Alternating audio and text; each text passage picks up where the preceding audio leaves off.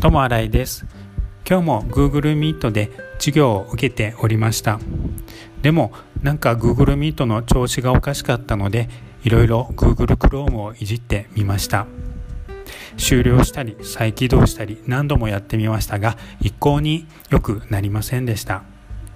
それでネットで対処法を調べてみると一度 Google Chrome をアンインストールしてまた再インストールすれば元に戻るという記事がありました。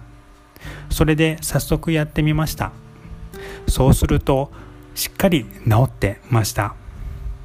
時々このようにパソコンとかアプリとかは不具合がありますがいろいろやってみるといいですね。治った時はとっても嬉しいので良かったと思います。ともあらいでした。ありがとうございます。